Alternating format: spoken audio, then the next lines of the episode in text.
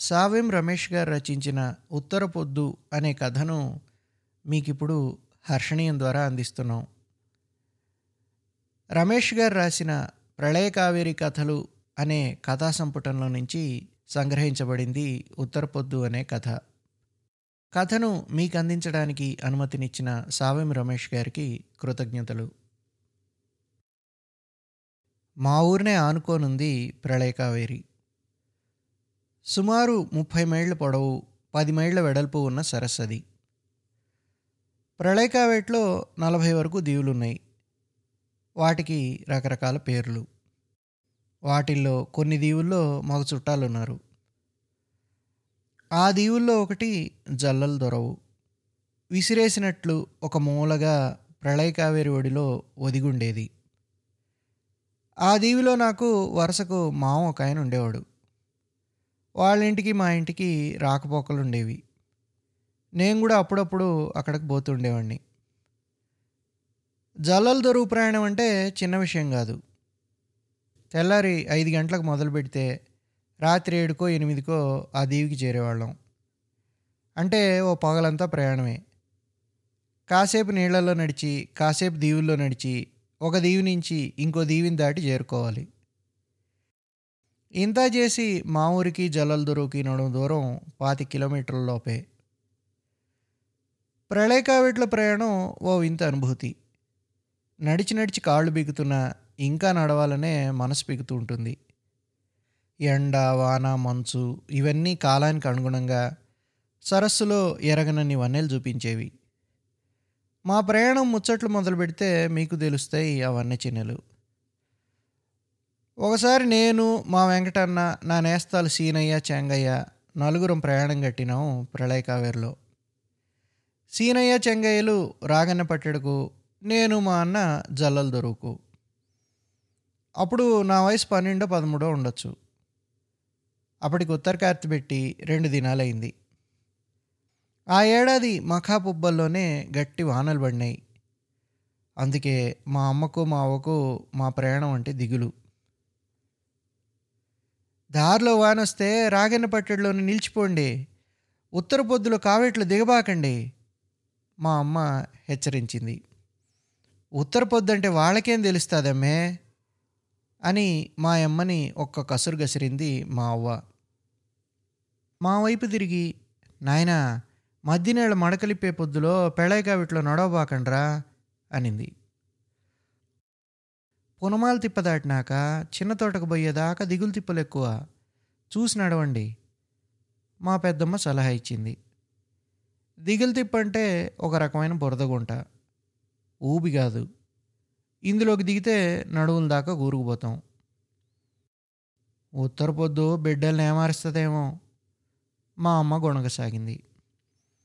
ఆడవాళ్ళ సణుగుడంతా విన్న మా తాత లేచి మేయ్ గమ్మునుంటారా లేదా? అయినా పంటరంగ స్వామి లేడా? ఏదన్నా అయితే చూసుకునేదానికే. పోయిరాని వాళ్ళని అన్నాడు. మా వైపు చూసి అభయా నలగా మూలు దాటినాక పెళ్ళై కావేరమ్మకు సక్కలిగిలు ఎక్కువ. మునేళ్ళు అది పెట్టినాడు అండి లేకపోతే గెబ్బిడి గెబ్బిడి ఎండ్రకాయల్ని జవరాల్సి పడుతుంది అన్నాడు. అంటే నలగామూల దగ్గర జారుడు ఎక్కువ జాగ్రత్తగా నడవకపోతే పడతామని చెప్పటం. అప్పటికి మా పల్లెల్లో రాగుల వాడకం ఇంకా ఉంది. రాగుల్ని తమదలనే వాళ్ళం మేము. చిక్కటి మజ్జిగ గెలిపిన గట్టె అంబల్ని స్టీల్ టిఫిన్లో పోసిచ్చినారు. అట్లే రెండు పులుసన్నం పొట్లాలు కట్టించినారు తెల్లవారు ఆరు గంటలకి అటకాన్ని తిప్పకపోయే బస్సు ఎక్కి కూర్చున్నాం. బస్సు బయలుదేరి కసారెడ్డిపాళెం చెరువు కంట్రిగా దావాది గుంటలు దాటి కుదిరికొచ్చింది. కుదిరి వస్తే మా ఆనందం ఎక్కువ అవుతుంది.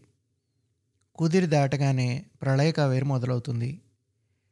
ఇక కంచూపు మేర నీలాలారబోసినట్లు నీళ్ళు. అరగంట ప్రయాణించి అటకాంతిప్పలో మమ్మల్ని దించింది బస్సు. ప్రళయ కావేరులోని దీవుల కేంద్రం అటకాంతిప్ప దీవి.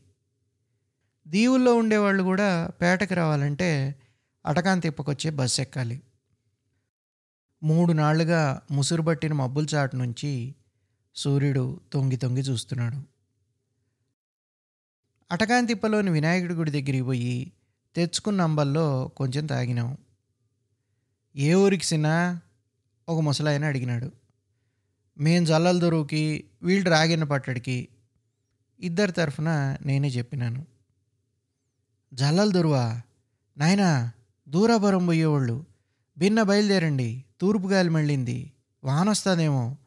ఇప్పుడు పెళయకావిట్లో దిగితే కానీ సర్దికూటేళ్ళకి కొరడికి పోలేరు. ఉత్తర పొద్దులో యాడ్నో దగ్గర నిలబడిపోండి అన్నాడా ముసలాయన. మేము ఆ మాటతో దెబ్బగుబ ప్రళయకావిట్లో దిగినాము దిగినాం. తూర్పు నుంచి చల్లగాలి లేత ఎండ కలిసి మమ్మల్ని గిలిగింతలు పెడుతున్నాయి. వానలు బాగా పడి సరస్సంతా నిండుగా ఉంది. అడుసు మీగాళ్ళను నీళ్ళు మోకాళ్ళను దాడుతున్నాయి వలస పక్షులు కూడా కొంచెం ముందుగానే వచ్చినట్లుండాయి.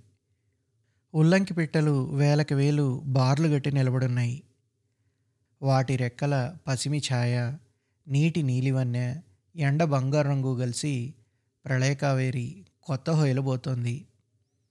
రెండు గంటల సేపు నీళ్ళలో కాళ్ళిడ్చుకుంటూ సాగిన మా నడక కొరిడి దీవికి చేరి కుదుటపడింది. దీవంటే గట్టి నేల కాలు చకచక సాగుతుంది. అప్పటిదాకా గిలిగింతలు పెట్టిన సూర్యుడు చుర్రుమనిపిస్తూ పైకి లేస్తున్నాడు. పేంపొదల దొరువులో కాళ్ళు కొడుక్కొని తీయని ఆ నీళ్ళు దాగి నడక సాగించినాం. కొరిడి దీవంతా చిట్టడవి.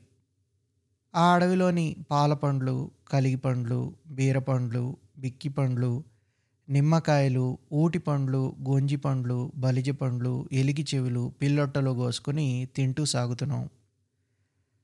అడివంతా చిన్న చిన్న రంగురంగుల పెట్టలు. వింత వింతగా పలకరించుకుంటూ కులుక్కుంటూ గిలుక్కుంటూ చెట్టు చెట్టుకి చెంగునెగురుకుంటూ చటాలను దోవకడ్డంగా పరిగెడుతూ మమ్మల్ని పలకరిస్తున్నాయి. కొరిడి దాటిన తర్వాత మళ్ళీ ప్రళయ కావేరిలో గంటన్నర ప్రయాణం. తర్వాత కొల్లపట్టు దీవి. కొల్లపట్టు నుంచి గంట ప్రయాణంలో తోటకట్ల. తోటకట్లకు చేరేసరికి మెట్ట మధ్యనేళ్ళు అయింది ఈ ఎండ కసిగా కొడుతోంది. గాలి ఎంత చల్లగా తగులుతున్నా చెమట కారుతూనే ఉంది. తోటకట్ల తర్వాత గంట నడిస్తే రాగిన పట్టడి వస్తుంది మాతో పాటు తెచ్చుకున్న తిండి ఎప్పుడో అయిపోయింది. మధ్యాహ్నం ఒంటి గంటప్పుడు రాగిన పట్టడికి చేరుకున్నాం. మా నేస్తాల ఊరు అదే. మేమైతే సగం వచ్చినట్లు. మా నేస్తాలేళ్ళలో మమ్మల్ని చూసి చాలా సంతోషించినారు. చెంగయ్య వాళ్ళమ్మ ఆదరా బాదరాగా సంగటికెలిగి శనగపప్పులు ఊరిబిండి నూరి కడుపు నిండా పెట్టింది. ఈ పొద్దు ఈండే ఉండి రేపు బయలుదేరిపోండి ఆయన ఉత్తర పొద్దు ప్రయాణం మంచిది కాదు అన్నారు వాళ్ళ ఇంట్లోని పెద్దలంతా. ఎప్పుడెప్పుడు జల్లలు దొరికిపోదామని ఆతృతలో ఉన్న మేము వారి మాటలను వినలేదు. నేను మా అన్న బయలుదేరినాం. ప్రళయకావిట్లో మెట్ట మధ్యనేళ్ళ ప్రయాణం కొంచెం కష్టమే. ఎండకు నీళ్ళు తళతళ్ళాడుతూ కళ్ళను జిగేలుమనిపించి దారి దప్పేట్లు చేస్తాయి. దారి మెట్టకు మెట్టకపోయినామా నీళ్ళ వేడికి కాళ్ళు బొబ్బల్లేస్తాయి. పల్లానికి పోయినామా? ఏ దిగులు తుప్పో తగిలి నడువులో తడుసులో కూరుకుపోతాం దోవ పొడవున అనుభవం ఉండే పెద్దలు అక్కడక్కడ కట్టెపుల్లలు నాటి ఉంటారు వాటిని చూసుకుంటూ నడవాలి. రాగన్న పట్టడి తర్వాత గంటన్నర నడకలో పంటరంగం ఉంది. ఆ దీవిలో ఎవరు కాపురం ఉండరు. పాతకాలం నాటి శివాలయం ఉంది అక్కడ. ప్రళయకావేరి ప్రయాణికులు ఆ శివాలయం దగ్గర విశ్రాంతి తీసుకుని పోతుంటారు. త్వరగా పోవాలనుకునేవారు శివాలయానికి పోకుండానే మరో గంట ప్రయాణంలో వచ్చే చిన్న తోట వైపు సాగిపోతారు. మేము అట్లాగే పోవాలనుకున్నాం. కానీ మేము అనుకున్నట్టు జరగలేదు.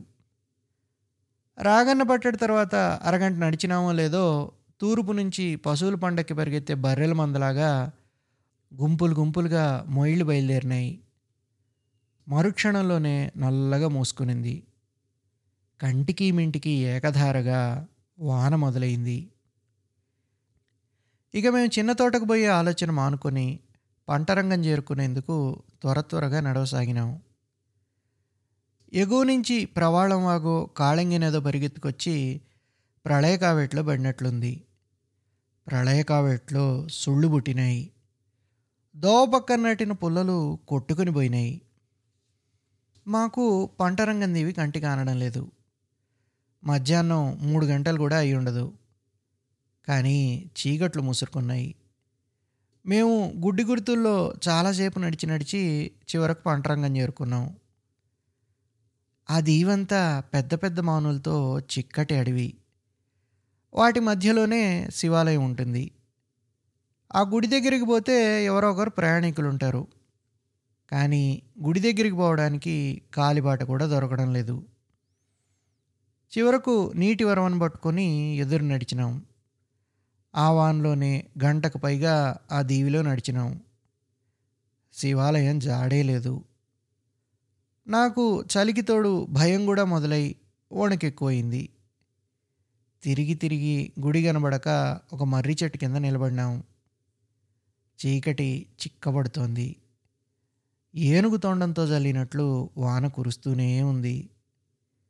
నేను భయంతో మా అన్నకు దగ్గరగా జరిగి నిలబడినాను. ఆయన పరిస్థితి నాలాగే ఉన్నట్లుంది. నాకన్నా ఒక ఏడాది పెద్దాడంతే. ఇద్దరము ఏమీ మాట్లాడుకోవడం లేదు. ఒకరికొకరం బాగా అనుకొని నిలబడినాము. ఇంతలో ఎవరాడా ఏళ్ళప్పుడు ఏడకొచ్చింది అని కేక వినపడింది. మెరుపును అనుసరించే ఉరుములాగా కేకతో పాటు మనిషి మా ముందుకొచ్చినాడు. నల్లగా నిలువెత్తు మనిషి. తెల్ల జుట్టు ముడతలు పడిన మొహం వయసుడిగిన కండలు తిరిగిన దేహం. మేము జల్లలు దొరుకుపోవాలి తాత. రాగన్ని పట్టిడి దాటినాక వానొచ్చింది. పంటరంగం గుడిలో తలదాచుకుందామని వచ్చినాము. గుడి కనబడక ఏడు నిలబడినాను తాత. మా అన్న అన్నాడు. ఓరి కొడక ఉత్తర పొద్దు ఏ కదరా మిమ్మల్ని? పెద్దోళ్ళే ఉత్తర పొద్దులో పేళకావేట్లో ప్రయాణం చేయరు. ఏలిడంత లేరు మీరిద్దరూ. ఎట దాటుదామనుకున్నారా చూడబోతే మిడిమాళ బిడ్డలు ఉండారే? అన్నాడు ఆ తాత. మాకేమీ అర్థం కావడం లేదు. మళ్ళీ ఆ తాతే అడిగినాడు. ఒరే ఇప్పుడు మీరు ఏడుండారో తెలుసా? అని. మేమిద్దరం అయోమయంలో పడి ఏమీ మాట్లాడలేదు. రాగెన్నపట్టణం నుంచి ఉత్తరానికి పోతే పంటరంగం.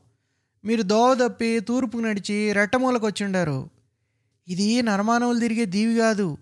తెలుసా మీకో? తాత కంఠం కంగుమనింది.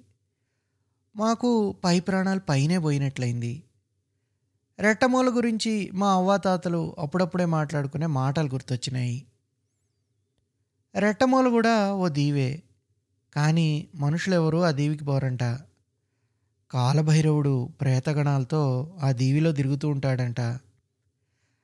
ఏడాదికి ఒకసారి మాత్రం ఆ దీవిలో కాలభైరవుడి బొమ్మ దగ్గరకు చుట్టూ దీవుల్లో ఉండేవాళ్ళు పొయ్యి పొంగళ్ళు పెట్టొస్తారంట. ఇవన్నీ గుర్తొచ్చి నాకు ఏడుపు వచ్చింది గట్టిగానే ఏడవడం మొదలుపెట్టినాను.